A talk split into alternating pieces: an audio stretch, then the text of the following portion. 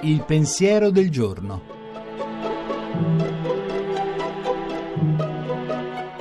In studio padre Antonio Spadaro, direttore della Civiltà Cattolica.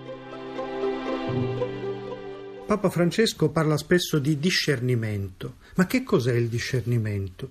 Possiamo definirlo come la capacità di leggere la realtà personale, sociale, culturale, cogliendo atteggiamenti profondi, significati e tensioni fondamentali. Mi piace usare un'immagine di Marcel Proust. Il discernimento è la camera oscura che permette di sviluppare le lastre fotografiche della nostra vita che altrimenti rimarrebbero nere, non sviluppate. Quando questo discernimento è operato alla luce del Vangelo, allora si può parlare distintamente di un discernimento evangelico. Esso cerca di riconoscere la presenza di Dio negli avvenimenti, nei desideri, nelle tensioni sociali, culturali, spirituali.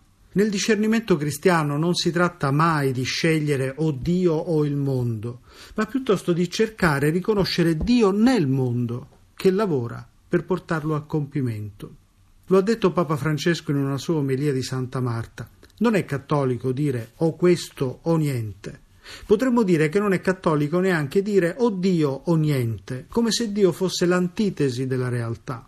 Il discernimento evangelico rende dunque testimonianza alla creatività dello Spirito che è all'opera ovunque.